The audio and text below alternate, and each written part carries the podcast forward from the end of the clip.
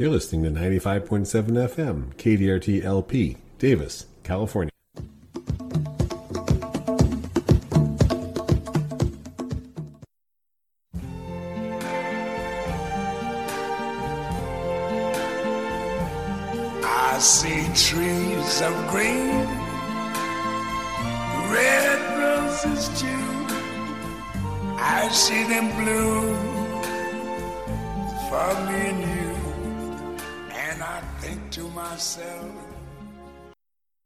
And that music means it's time for the Davis Garden Show. This is Don Shor. And this is Lois Richter, and we're recording this on Wednesday, and I'm told it's going to snow tonight. What the heck is that about, Don? We're going to have a wild week of weather in Northern California here. We're recording this, yes, on Wednesday, February 22nd for broadcast on Thursday, February 23rd, by which time some snow may have fallen in some parts of Northern California. Snow? They've been talking about this one for four or five days now. It is a very cold storm. Most of you probably noticed Tuesday, very windy and much colder weather, air being pulled in behind that very gusty wind that came in. It's beautiful right now, sunny, going up to a high today of 52. Bear in mind on Sunday it was 67. So significant temperature drop here. We've had frost each morning that it wasn't cloudy.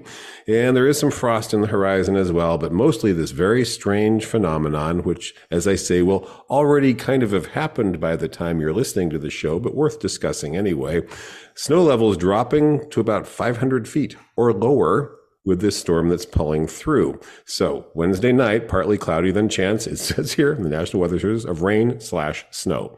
Low of 34 degrees. Thursday, rain slash snow likely and showers likely. Okay folks this is this is usda zone 9 9b we're in northern california. I can remember i can count on one hand the number of times it's actually snowed here since i moved here in the 1970s so it would be very entertaining. More likely what you all are going to be looking at as you listen to the show is a beautiful dusting of snow on the coast range to our west. Uh, mount uh, snow mountain up in mendocino county which is visible from many parts of yolo county around Lake Berryessa. There should be a lovely, dusting, pretty good amount of snow up there. And when that happens, it's possible that some snow flurries could have fallen on the valley floor by the time this happens. More to the point, rain showers, thunder is possible, mostly cloudy Thursday, and the high is only going to be 48 degrees on Thursday. Oh, no. 67 on Sunday, 48 on Thursday.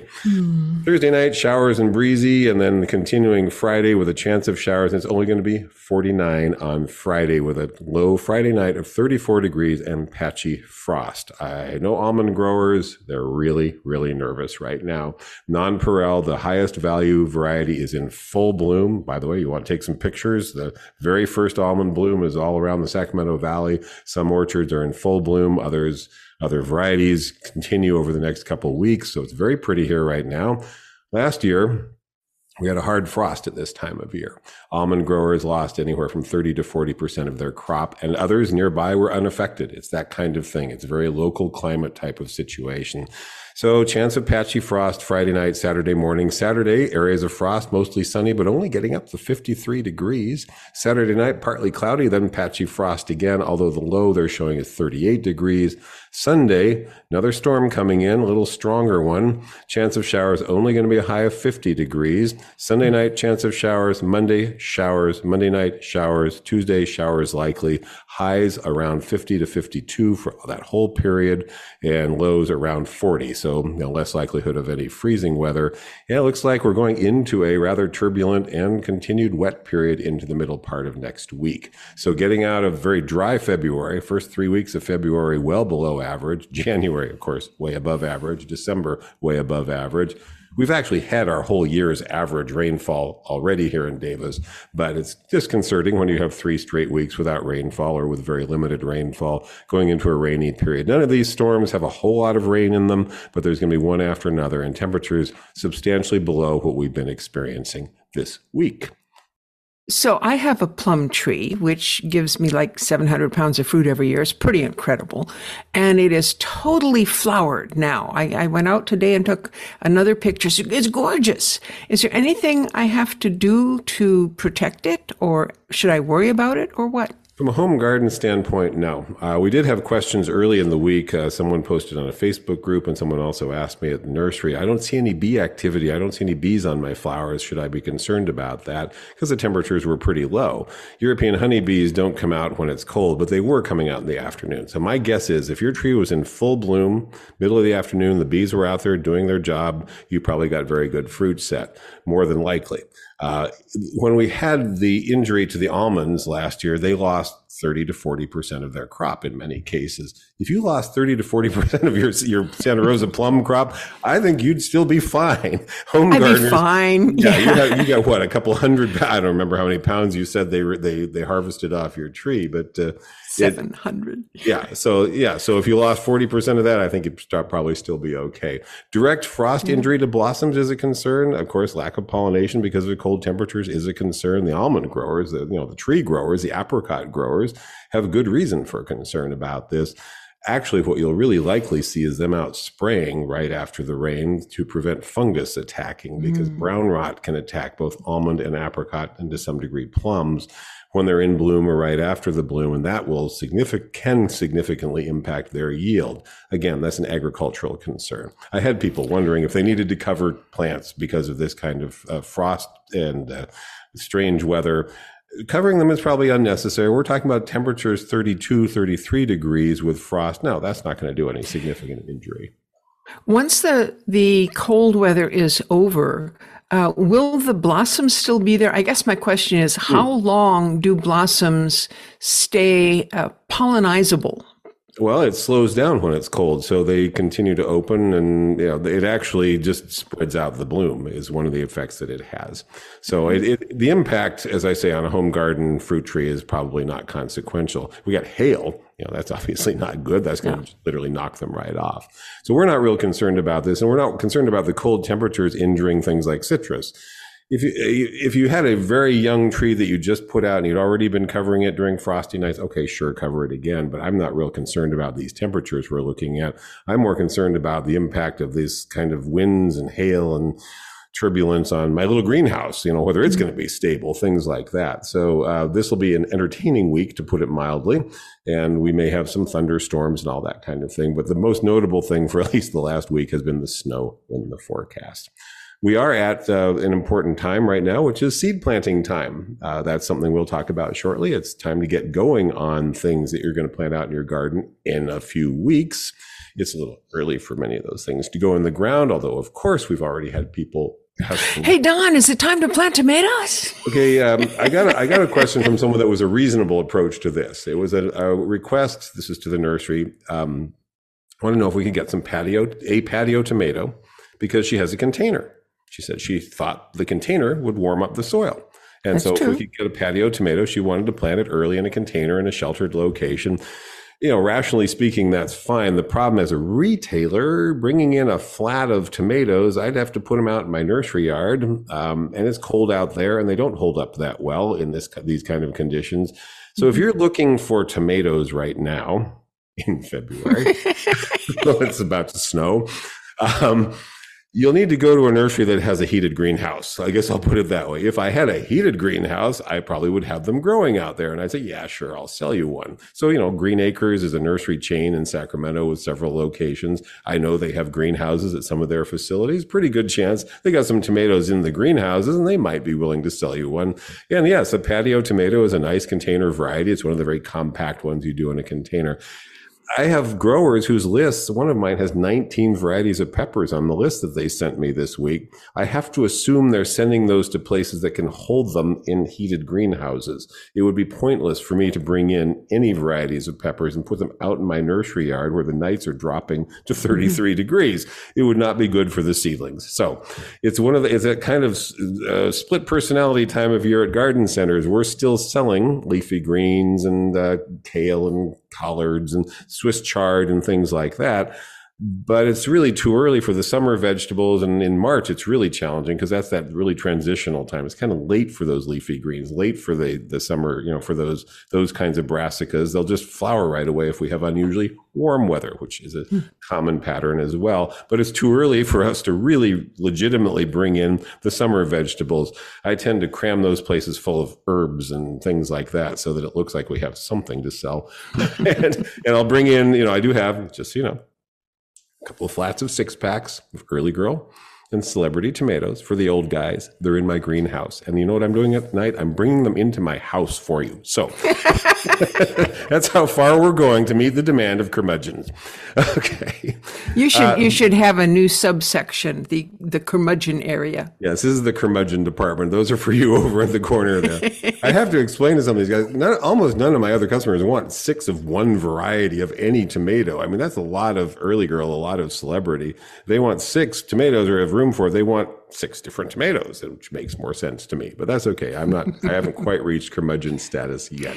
So, what are you growing in the greenhouse right now, Don? And and how's it well, going? Well, we are starting, of course, with warm pads a lot of uh, peppers. We have uh, heating pads under them to get them going, and we've actually been doing some of them indoors. You know, in our office, or I have them indoors here, and I put them out on a sunny day. We're doing peppers and eggplant. We started them in January and in February. We use heating pads. We even use grow lights if we have to when there's a lot of cloudy weather to keep them going. They go outdoors into the pop-up greenhouses if they are if it's warm enough for that. It unfortunately this year, 2023, it hasn't been warm enough even in an unheated greenhouse for those kinds of seedlings. Interesting fact: the tomatoes in an unheated greenhouse seem to be fine, uh, but peppers and eggplant it really sets them back. Uh, so it's very important to keep them warm at the roots, and that's where for a home gardener, one of those simple heating pads that you can buy online will be very, very helpful. You'll find it uh, it keeps the soil temperature at 70 degrees. Peppers and eggplants take 10 to 12 weeks to get big That's enough. three months, Don. Yeah, so January to February, February planting, uh, we we just noted on the calendar February one in order to be able to start selling them in mid-April. Again, for best results in the garden, we plant tomatoes in April, peppers and eggplants in May. So you'll want to have the plants a couple weeks ahead of that for the early birds, but to me, really early for peppers and eggplant for retail sales is mid-April. So yeah. February 1 for planting those to get them to plant out in the garden. And by the way, those same plants are fine planting out in May or even into early June. Um, tomatoes, we, we plant the seeds in March. We've done a few of them early for the early birds, but for the most part, we plant the seed end of February, 1st of March, even into early April. They'll be in four inch pots in about four weeks. They go fast. And in fact, if you've ever grown them at home, you realize that the seedlings grow so quickly that they outgrow the containers. They get very tall and leggy, and you get kind of concerned about how floppy they, they are. They outgrow their roots too. They do, and I personally keep shifting them because I know that there may I have to wait you know, I have to get my field mown before I could actually plant these out in the ground. So I have just gotten into the pattern where as soon as they're root, rooting in, you know, fully rooted in a four inch or quart pot, they go into a gallon can if they have to. But again, I don't mind an overgrown tomato plant a two or three foot tall tomato plant is fine. Just mm-hmm. drop it down deeper in the ground and it'll it'll root out fine. I do that all the time. As I joke, it gets them past the gopher zone. But um, an overgrown pepper, an overgrown eggplant that's you know been root bound in the pot, that tends to stunt it for the whole season, as does planting it too early. So you know, just don't jump the gun on your peppers and your eggplant. Mm-hmm. But there are other things. Uh, we we do uh, start basil pretty soon, even though it doesn't like cold temperatures. A lot of people are just growing it in pots. Um, I don't plant seeds of cucumbers or melons or squash until I'm going to be planting them outside within about three weeks of seeding them. They come up in a matter of days. They grow very, very fast and they need very warm soil. So at our nursery, we actually start seeds of those in April and continue starting seeds of them in through May. So you can plant them out May, June, even into the first part of July. And the ones that really need heat, uh, okra, watermelons, those two in particular, they, they shouldn't even go into the ground until June. So we start the seed of those in late April to plant outside in late May or into June. Try, just try not to start seed too early. I get it. People are, you know, the seed racks are very busy right now. People heading over there to see what we have and buy them, do your planning, figure out how many plants you're going to need, how much you have room for. If you do start them early, keep transplanting the seedlings. One of our absolute rules that we've learned from the hard way, unfortunately, keep them moving. If it's root getting root bound in a three or four inch pot, move it up to the next size, even though, you know, that's a lot of resources and a lot of containers and stuff. Root bound vegetables should not go into cold, uh, root bound vegetables don't do well.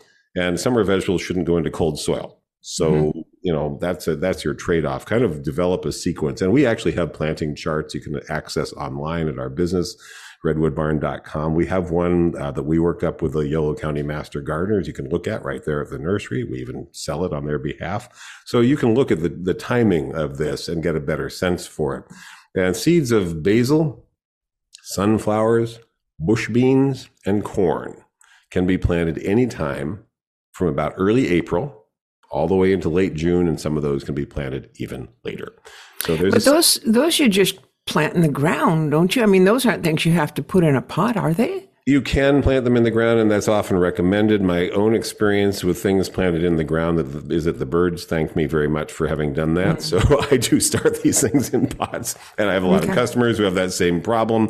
So those are all things. Yes, you can direct seed beans and sunflowers and squash and melons. If you if you do that, Start eating a lot of strawberries right now and save those little green baskets that they come in. okay. There's a good excuse. Put them over your blue- plants. Yeah. Blueberries also come in those baskets. So you can have strawberries and blueberries and wash them and save them. And when you plant the seed out in the ground, take that little green basket, invert it right over where the seed is, push it into the soil a little bit, and that will protect the seedling for the first few weeks. And, and don't even take it off until the seedlings are actually pushing up against the, the little strawberry basket. I've used that technique. I've also gone and bought that strange product called hardware cloth, which is a wire mesh product and made these little covered cages and just stick them over it. My own practice, since we already are starting a lot of seeds in pots, in greenhouses and worm benches and stuff, is just do a few extra of those when it's time. But bear in mind, the beans sprout in like three days, squash and melons, three days. I mean, they, a week at tops. And then they just start growing very, very rapidly and they'll become root bound very quickly. Of those in particular, squash and melons that are root bound don't do well if they're mm-hmm. overgrown, even in nurseries, don't buy them. If they're overgrown, start over. Uh, it really, you, you will be you'll get better results with a healthy seedling that's just rooted to the bottom of the pot than one that's been sitting in the pot getting root bound. It just seems to really set them back when they're root bound that way. Okay, well, we want to mention so, some. What are those public service announcements? Yeah, we Bohart. we skipped all this stuff. What what Bohart are we doing Museum. Here? Bohart is announcing their 2023 summer camps applications are now open. I have no idea what they do at summer camps, but they're at insect museum, so it sounds cool.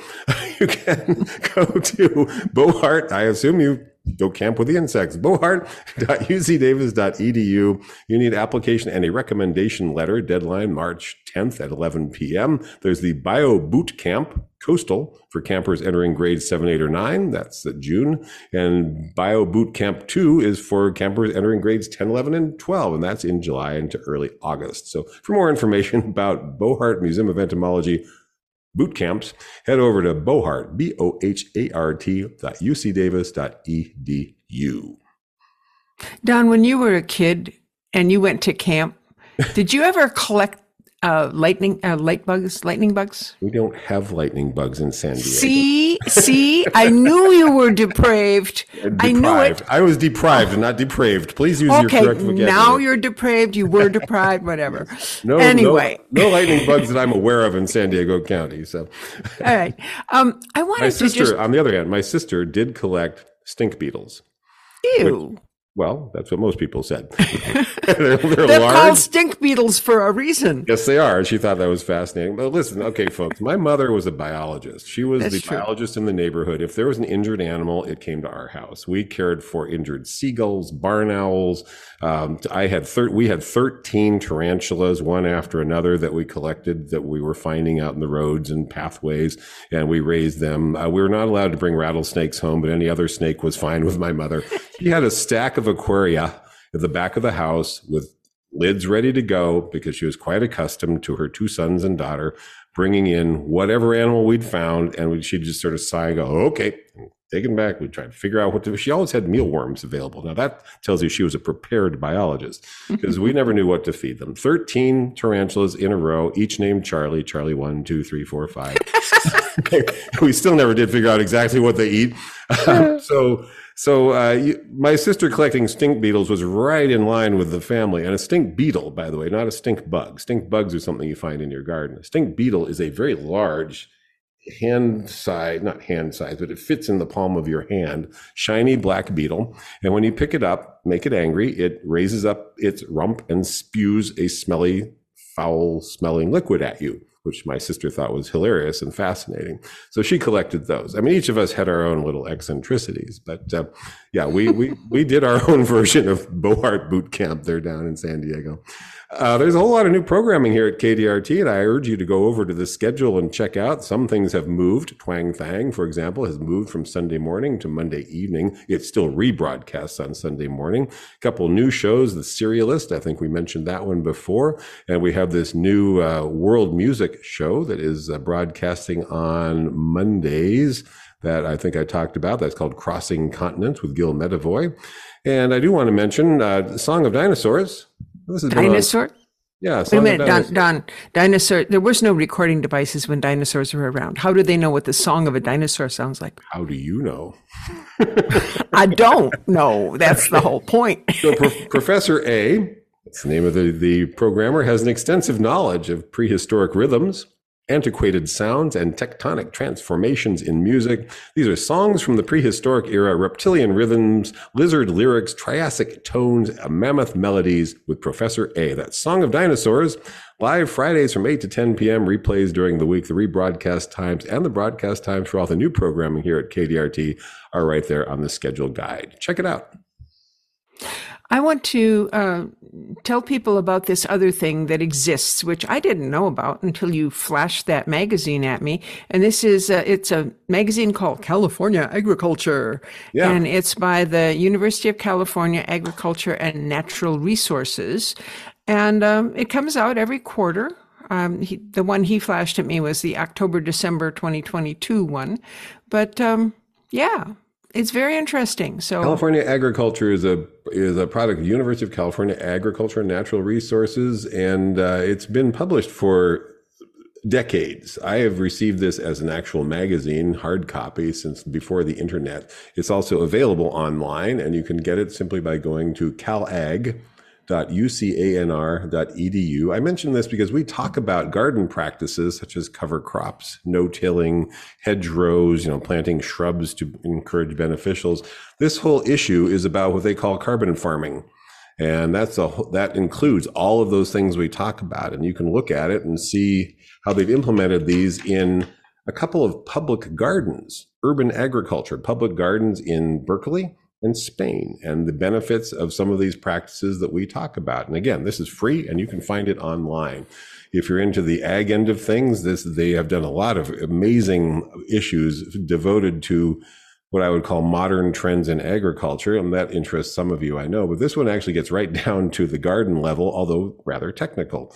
So, uh, for example, with sustainable use of local inputs, urban agriculture delivers community benefits beyond food. And they give a lot of description of the different practices done at some community gardens. Well, what they do in a community garden, you can do in your garden. Hedgerow is a great idea, or just having shrubs that draw beneficials. So you can see how these are beneficial and see how they help sequester carbon. If that's something you want to follow up on, head over to, as I say, calag.ucanr edu and you can sign up to receive it free as a PDF, or I believe there's ways to get it mailed to you, as I do myself. California Agriculture, great product of the University of California Ag and Natural Resources Division. So, Don, I have a question, and maybe I don't know if it's the right time to ask you or not, but I enjoy having flower arrangements, bouquets in my house. And so mm-hmm. I like cut flowers. Now, I have alstroemeria out there. That's a great cut a flower and yeah, it's prolific. But what have we got for cut flowers and, and how do you do it? I mean, you're not going to cut down your perennial bush. Right. Or are you? Well, many perennials. I mean, Alstroemeria is a good example of a rhizome forming perennial. The common name of Alstroemeria is Peruvian lily, and you see them in a lot of floral bouquets because each cut bloom lasts two to three weeks. They're just an amazing cut flower.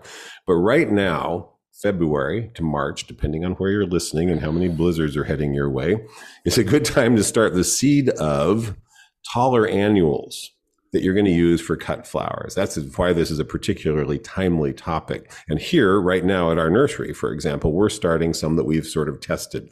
Uh, we've been doing a thing for three or four years now, trying to figure out which of those old fashioned flowers, the taller old fashioned flowers that the bedding plant industry abandoned years ago because they don't fit in little packs and they don't bloom in a, you know, in a quart pot and they don't sell themselves at a discount hardware chain.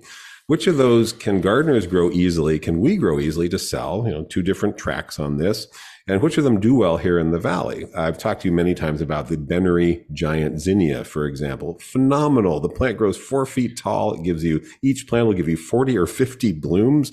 They have one foot stems and they, and the flower lasts for at least seven to 10 days as a cut flower. So it's a, but you're never going to find it in six packs because it won't ever bloom in small pots and it doesn't fit into what I call the bedding plant industry model. So that's one good example. Now that one happens to really need heat we won't be starting those zinnia seeds until probably 1st of April.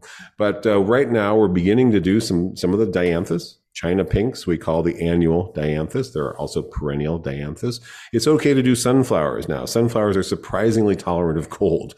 You'll have, if you've ever had a bird feeder and you put untreated, unchopped up sunflowers into the bird feeder, which mostly seem to spill onto the ground, They'll sprout in February. They'll sprout in late January here. And even a light frost doesn't hurt a sunflower seedling. By comparison with zinnias or other things like that, they have a much wider tolerance of temperature. They're from, they're an American native wild uh, flower. I mean, they're from Kansas and Nebraska and places like that. Zinnias, by comparison, are an American native flower from Mexico. So that tells you something about what their requirements are temperature wise. So sunflowers are something you can start now. And, and you're not going to find sunflowers in six packs at garden centers. You're not even really going to find a whole lot of small seedlings of sunflowers because our experience has been they grow really fast in containers.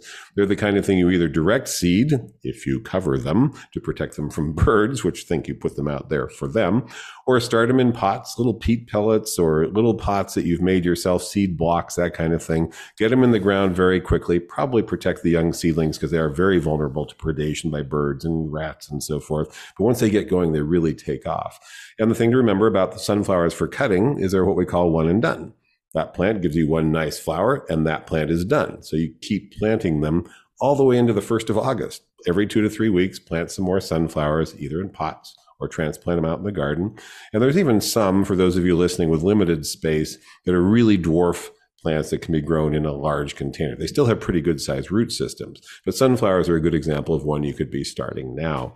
Uh, a little bit further on down the road, we'll be doing China asters, which are the annual thing we call an aster, not the perennial plant we call an aster. Very similar to zinnias, but less vigorous, less abundant, different color range. There's actually true blues and purples in asters very commonly. Worth growing with your zinnias, but uh, not as abundantly, shall we say. Um, there are great perennials that you can put in any time that are great for cutting. Well, wait, wait a minute. Don't forget cosmos. You right. almost it, forgot cosmos. Yeah, cosmos is great for cutting, even though it looks kind of wispy yeah. as a plant. They're great cutting stems of anywhere from six to 12 inches, depending on the variety. And we will be starting, though they're like zinnias, they like heat. My experience with cosmos as a garden plant, which I always plant in my vegetable garden. I don't do marigolds in the vegetable garden. I do cosmos here and there to draw beneficials and just be pretty.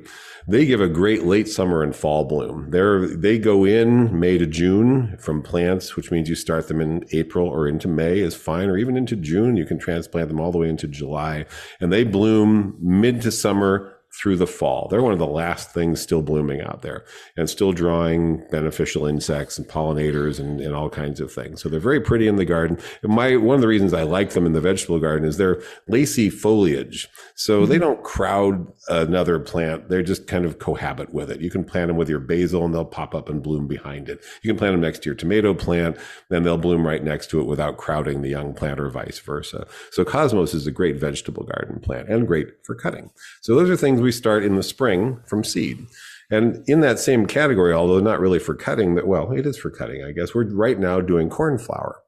Cornflower is a wonderful cut flower. It's also of the things we tried, the old fashioned seeds that you find in the back of the seed catalog, things we keep trying, experimenting with. It gave me probably, other than the Benary giant zinnias, it, it gave me the, the greatest bang for the buck for a cut flower of everything we did. They start them now. You can start them as late as the 1st of May if you want. In our climate, they bloom, uh, let's say, eight, 10, 12 weeks after you plant them. They bloom for six to eight weeks. Lots and lots of bloom during that time period. At that point, they're kind of done. So go ahead and cut them back. They start falling over, need some staking. That, that, by the way, is one of the big issues with cut flowers. Plan for how big they're going to get because most of them have to be, you know, they're tall plants. They have long cutting stems. So you're going to need to put them in the garden in a place where they're behind other things or where you're prepared to stake or cage them if that seems appropriate to your gardening style. I don't plant things that need a lot of fussing. So it either has to stand on mm-hmm. its own or be with other things that hold it up. And, uh, you know, the things like cornflower, put them in behind your penstemon or near your salvias and they'll blend beautifully with those things. And then when they're done, cut them down, just cut them off at the ground level, and you've gotten several weeks of bloom out of them. Now, the other plant I'll mention, although I don't really think of it as a cut flower, but we've just been blown away by how easy they are to grow and how what a great garden plant they are is Nicotiana. Nicotiana, you hear it pronounced a bunch of different ways. Ornamental tobacco. It is poisonous. You know, it, well, it's tobacco, so keep that in mind if you have young kids in the in the household. Um, but they have the old-fashioned ones get two to four feet tall have these beautiful tubular flowers. They're fragrant in the evening. Some of them are very fragrant in the evening, particularly the old fashioned one that gets four feet tall. They will reseed. I want you to know this is a plant that will naturalize in your garden. But in terms of the amount of bloom that they gave us last year, last couple of years, we've been growing the different varieties. The older types of Nicotiana, older types of fragrant ornamental tobacco were probably the most bang for the buck, as they say, that we got. And they're still blooming. I have a plant. I'm looking out the window right now. I have a light pink Nicotiana in full bloom in February that was a last summer plant. So these are plants that will continue to flower and are, at least in our climate, are not particularly hard, uh, harmed by frost. Only issue I've had is wind more than anything because they're kind of succulentish, you know, there's herbaceous plants that get battered by a strong wind, but they bloom and bloom and bloom, and they're very uh, popular with night flying moths. So you'll get the hawk moths or sphinx moths visiting them, and hummingbirds will visit them as well. Modern bedding plant nicotianas, we did these side by side, give a whole lot of bloom for six to eight weeks, and they're done. And that's been a common pattern with what I'm going to call the bedding plant model. You get more bloom, you get a tighter plant, you get a very attractive plant for containers, great for barrels or something like that, or a small bed. Those of you gardening with limited space might find an old fashioned Nicotiana a little overwhelming, but they don't bloom as much. They don't go on as long. And unfortunately, I think that's been a pattern in our industry is breeding for more compact stature has led to less overall bloom. Better right away. You know, you're going into a garden center, it looks great and it's already coming into bloom. But in my experience, a lot of those plants don't go as long. So as you're looking at all these 15 or 20 seed catalogs that are piling up on your dining table like mine, go to the back of the catalog, get go to companies like Select Seeds, go to uh, you know some of the ones that like to focus on old fashioned flowers, and try some of these older annuals that have just fallen out of the trade for one reason or another. And and what I, we're trying to figure out is what are those reasons? You know, I, uh, we did a bunch of sweet peas one year. Why doesn't anybody grow and sell sweet peas? Well, because they outgrow the pots too fast. Uh, why do gardeners not grow sweet peas? Well, they need to be staked and they need something to climb on. They look kind of rough at the end of the season. Okay, I can understand all that. They, they sort of fell out of favor.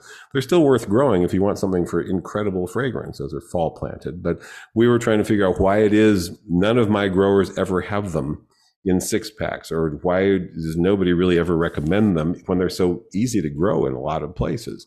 Nasturtiums same thing you know they've sort of fallen by the wayside. Well they're not real they don't lend themselves to the bedding plant industry. They're really easy for you to grow. They're one of the easiest garden plants there is in coastal areas of california. So look at some of these with a new eye.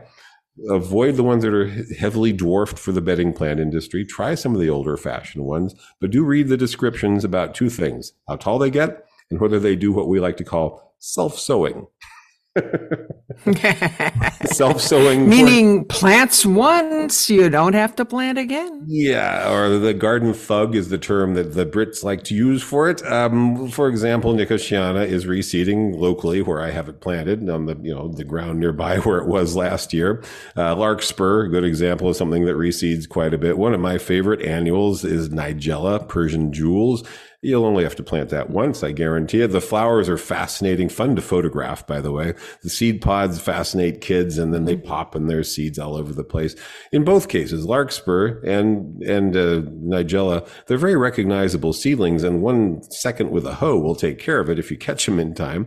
If not, you have a great big stand of larkspur and, and nigella. I can think of, I can think of worse problems, but those are plants. And another good example in that category is borage, which has a beautiful blue flower. The foliage smells like cucumbers, incredibly easy to grow. Again, once you plant it, it'll show up here and there in a number of places, but quite recognizable and quite easy to manage those seedlings. Now, for cut flowers, perennials. And borage is not particularly a cutting plant, but No, no, the others are, aren't they? Sure, and uh, and borage No, also no, draws no, no bor- borage draws bees to the garden as well. Yeah, that's that's what it's mainly planted for. We also have bulbs. Now, I when I first started, I talked about alstroemeria, which is a bulb-like thing. Rhizome, But yeah. we have bulbs that we would plant now uh, for spring and summer, like dahlias and gladiolas for cut flowers, wouldn't we? Yeah, gladiolas have really fallen out of favor. They're easy to grow. There's some issues with them, but if you want a long stem cut flower, I mean, you really can't go wrong with gladiolas. Uh, be aware that thrips can be a huge problem on the flowers, so you may have to spray or dust them. I think that's why they became less popular. But the time for planting them is mid March uh, through about the 1st of June. And people who really are into them, by the way, they tend to really heavily amend the soil. And this is one case where it definitely does give good results. I think fertilizing would probably accomplish the same thing. But the traditional method of planting glads is in heavily enriched soil. Um, and you plant every couple weeks because each spike when you cut it when it's beginning to open, well, of course, that's it. That's all you're getting out of that plant. Again, one and done kind of phenomenon. So for plants like that, you plant over time, just like the sunflowers. Every couple weeks, plant some more and keep the sequence going. Dahlias, uh, dahlias again have been heavily bred for more dwarf compact growth habit for garden plants, but old fashioned dahlias are still out there. There's still people who absolutely love them. They're big, gaudy, gigantic things, uh, range of colors, and they are planted once the soil is warm. So we really don't start putting them in the ground until mid April, all the way into the first part of June. And a lot of garden centers have given up on trying to sell them to you as bulbs because nobody buys them that way anymore. So just look for the plants in early to mid, well, let's say mid spring on those. And don't forget for cutting gardens, those old fashioned bulbs that you plant in the fall are great. Daffodils, incredibly easy to grow, multiply like crazy. If you don't really like the smell of the narcissus, plant regular old fashioned King Alfred trumpet daffodils and they'll multiply from year to year here. Tulips are usually replanted, although some varieties will come back for a couple of years and some of the botanical types will multiply, but those, of course, are fall planted. Where we really come into our own with cut flowers is with perennials. I mean, there are, you mentioned, and bulbs are perennials. You mentioned alstroemeria, which is a rhizome, although most people think of it as just a garden perennial because that's how nurseries sell it. Columbine is a perennial that's very easy, though slow from seed, makes a great cut flower. I would plant that one in the fall. Uh, true aster, the the perennial asters. Again, you can plant them anytime for bloom in the late summer, early fall. Coral bells. Mostly, you're, most of you are going to probably want to buy them. I can tell you that because we decided to try to grow them for sale, and it took us nine months from seed available plant. So you're probably better off just buying them at your local garden center where they've gone to all that trouble for you. And they make great, although they look really delicate and little short spikes of, you know, 12 to 14 inch spikes of flowers. They cut great and they're great filler for bouquets. Probably the most popular cutting flower that is easy to grow here in the valley is lavender. Regular old English lavender, the hybrid lavenders, the French lavenders, the, uh, the the English ones with French names like Provence and Grosso and some of the others. Uh, they're they're they love sun. They love drought. They're okay with with dry con- garden conditions. Uh, they're basically Mediterranean plants. Well, they are Mediterranean plants. They love our climate. Very easy to grow. Plant them anytime. And there are lavenders that bloom as early as February. In the case of the Spanish lavenders, and some that bloom all the way into the late summer or early fall. So you can get lavenders to cut and bloom and bring into the house uh, all the way through the summer. And then a couple of the late summer things. Rudbeckias and Echinacea. Rudbeckia is better known as black-eyed Susan, and Echinacea, which is better known as coneflower. A lot of new garden hybrids on those, and this is driving me crazy as a retailer because every one of the new garden hybrids that I plant grows and blooms, and then it's done, and it doesn't come back well. But the old-fashioned ones do. So our industry is not doing you any favors with these. I've got to say this. Some of us still sell the old fashioned types when we can find them. But what happens in our industry, and this is true probably in every industry, the newest, latest, greatest Echeveria or Echinacea comes along and everybody starts selling that one. And it turns out it doesn't really come back that well. The Echibeckias were a famous combination of Echinacea and Rudbeckia, except we're not really sure that's what it was. They were one and done. You buy it coming into bloom. To me, I'm looking at this and going, this is a biennial. You're buying it as it's beginning the end of its life cycle. As long as you know that, I don't feel like I'm ripping you off, but most places weren't selling them on that basis. So if you like Rudbeckias, if you like Black Eyed Susan, look for Rudbeckia fulgida Goldsturm. Want me to say that again? if you can. Fulgida or Fulgida, Fulgida, F U L G I D A, Goldsturm, S T U R M, obviously from Germany. It's perennial. Most others are biennial. I have plants of Goldsturm that are now five, six years old, doing just fine and multiplying. It's old fashioned looking, smaller flowered, classic yellow with the classic black center. So it's a classic black eyed Susan. It's truly perennial. And the one group of plants I want to end this on probably is scabiosas mm. pincushion flower. Right now is a time to start the seed if you're here in California of the annual types for bloom late spring, summer, fall, and typically, even though we sell them as annuals, my experience is those often will go for a second year. There's also perennial scabiosas, and they've become really popular with the industry because they bloom in pots no matter what. I can sell you Scabiosa fama blue in bloom any month of the year, practically from, well, let's say at least from March through November. And some of them bloom right on through the winter if it isn't too rough. So perennial scabiosa is very easy to grow. Mildew is a problem in the winter, but don't worry about it. it just goes away in the spring. Annual types have some amazing colors. So again, they're right up there with bachelor's buttons for or cornflower with for us in terms of the the starting from seed, getting a lot of bloom that season. Scabiosas were just phenomenal. So uh, probably a good group uh, to end with there because you can find them on the seed rack. You can actually find the old fashioned types here and there, and they're pretty easy to grow from seed. Start them now, plant them out April, and they'll be blooming for you in the summertime. Well, that was lots of fun, Don. So I've got a question that's not so much fun. Can we do it? Sure. So Gaina writes, we are having some fairly serious damage to the bark of our Meyer lemon tree. We just noticed it today, but obviously this did not happen overnight. Is this the work of rats, squirrels, raccoons? We have rats that we can't trap, but see every day. We have a number of squirrels we're always chasing out of our backyard, and we saw a big raccoon on our fence a few weeks ago. Any thoughts on what we can do to stop this? We're worried about the health of our poor lemon tree. And she sends pictures the bark has been nibbled away on the top of so many branches here. It's yeah. just, I mean, literally, it's down to the down to the core of the yeah. tree. It's not going to. Okay. So well, it could it can heal over, but this is the thing, and these are great pictures. This came this was to my nursery, and I've uh, I reviewed this with her. Um, that looks like pretty classic, what I call tree rat or roof rat damage, because they're very OCD little animals, and they'll stay in the same spot night after night after night. And nibbling is not really the term for what they did there. They've stripped off half of the cambium uh, on a number of branches. The cambium, using some jargon here, is of course the food and water conducting tissue of the plant. Otherwise, we wouldn't be so concerned. Bark is no issue, but they're going below the bark and taking away, you know, the key the key way the plant gets water to the top and food down to the roots. So that's a problem. And in some of those branches, at least half of the cambium is missing. Good news, surprisingly, plants can live with you know, just half their cambium. And on a, on a branch that's gone horizontal, a rat has no practical way to remove the bottom part of the cambium. It would have to hang there to do it on that. So it's going across the top, stripping it off the top. I doubt if they'll continue and girdle, which is the term we use for when you completely remove the cambium, any of the horizontal branches. But any branch going upright, there is a very good chance of that. We tend to mostly get calls about this in the fall, late summer, early fall, or, or as the weather begins to feel, as the days get shorter, really. And some of these animals, I have been told by wildlife biologists, go out and tar- start stripping stuff off taking snippets off of your conifers and peeling bark off of plants for nesting material. That's what he told me, and it certainly seemed reasonable they'd be coming back to the same place over and over again. Roof rats have multiple generations, unfortunately, and love to live on or near our houses or in our houses.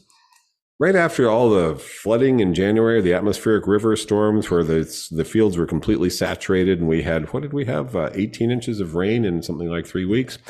A lot of people were reporting invasions of their houses by ants and tree rats or roof rats because they were drowned out of their burrows. At my old farmhouse here out in the country, which has many points of entry for those types of things, every place one had ever come in before. They were trying to come in. I spent a whole day going around and finding points of entry for ants and sealing those, and points of entry where tree rats or roof rats might come in and sealing those because there was a concerted effort at that point for them to get into the house. They have multiple nests, satellite nests, which means that somewhere, given the amount of damage on this tree, there's a major nest and then they'll have other nests nearby where they can move their young to very rapidly in the case of, I don't know, flooding or uh, predation or someone suddenly pruning things. So it's very challenging to control them because they have a lot of ways to, to move and hide. We were cleaning up nursery pots on the side of our building couple weeks ago, and I suddenly heard a shriek and some of the kind of language you generally don't use in a retail setting.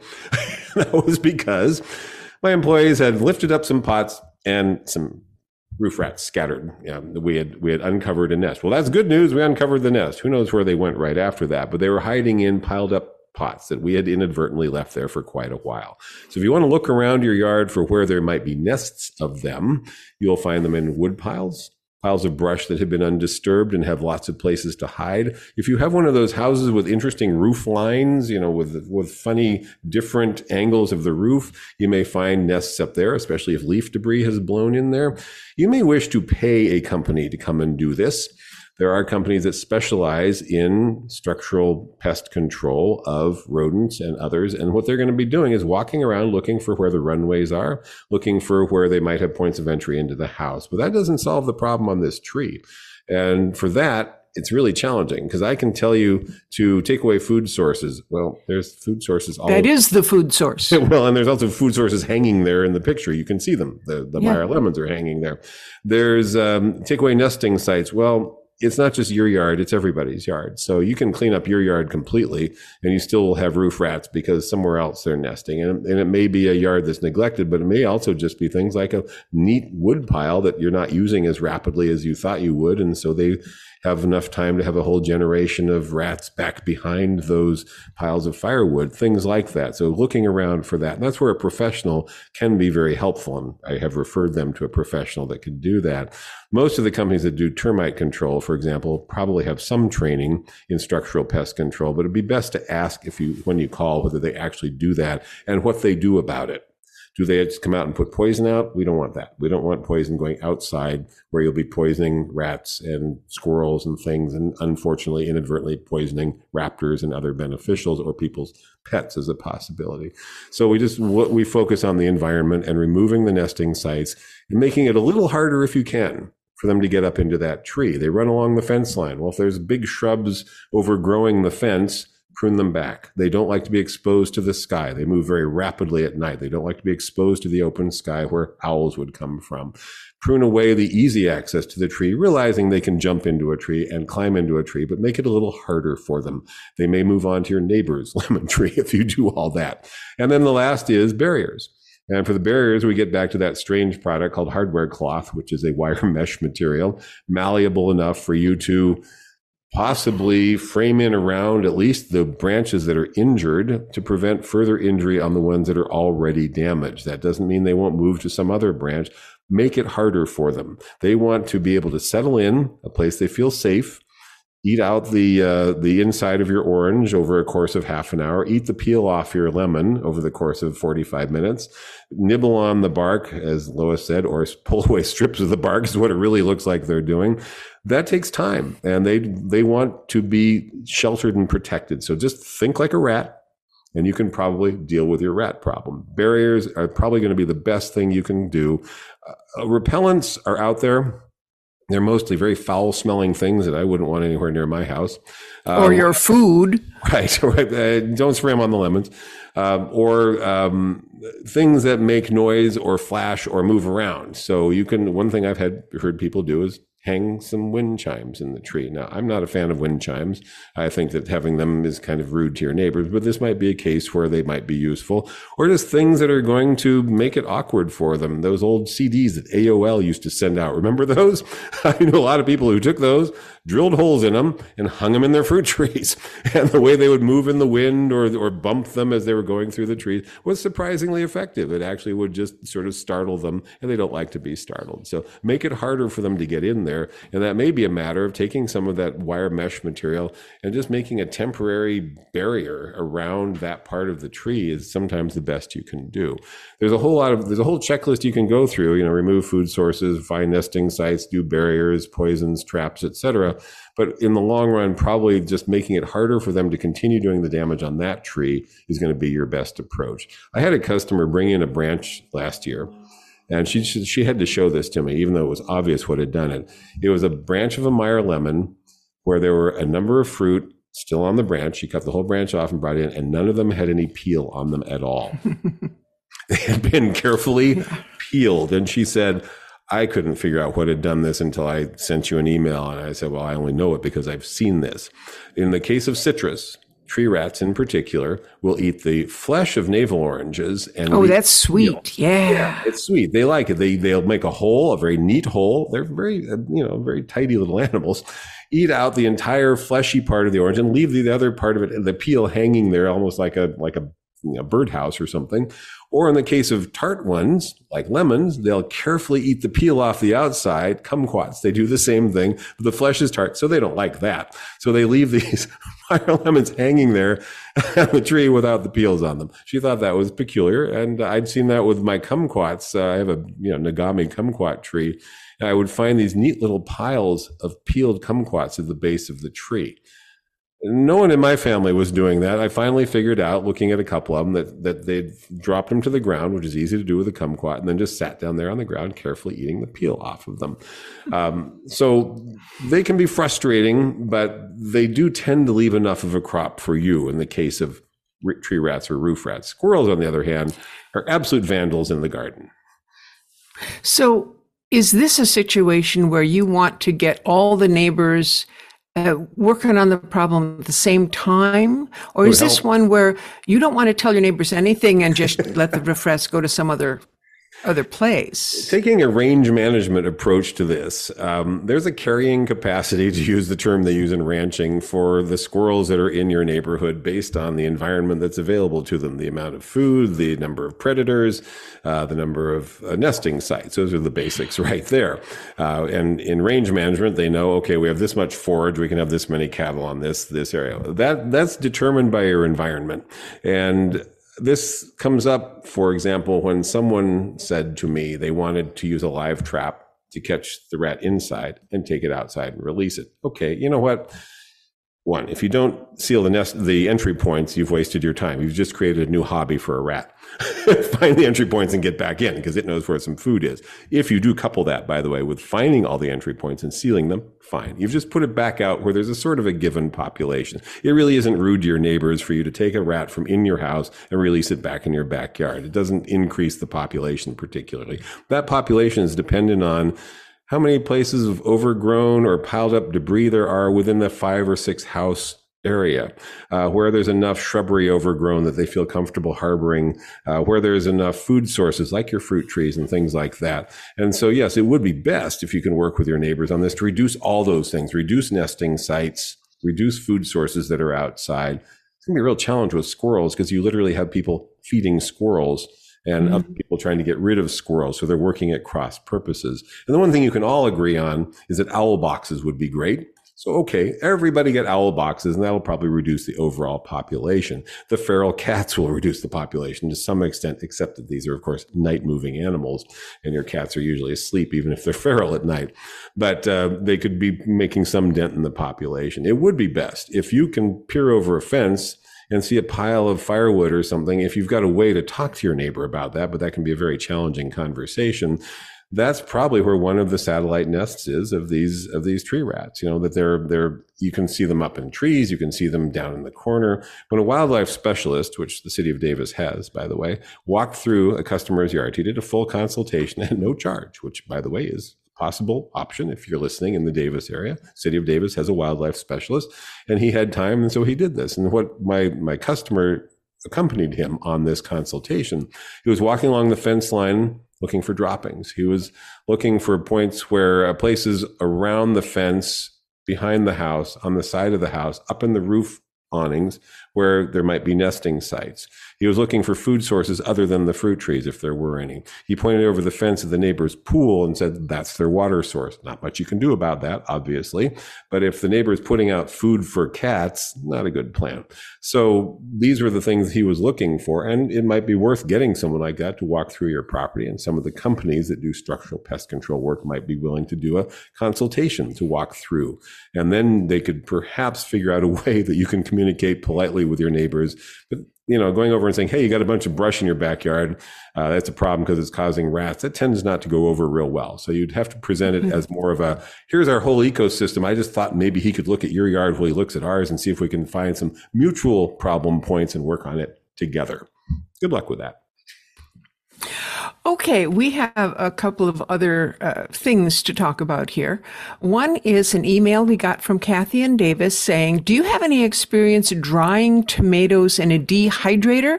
And what are some good tomatoes for drying? Does it, does it matter what variety of tomato you have done? Uh, the meatier they are, the easier it is. So people tend to want to dry the Roma types. San Marzano is good for drying.